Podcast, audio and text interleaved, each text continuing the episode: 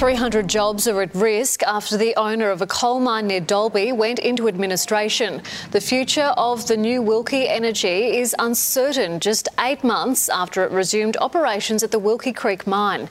Its understood work will continue while assessors take a look at the business.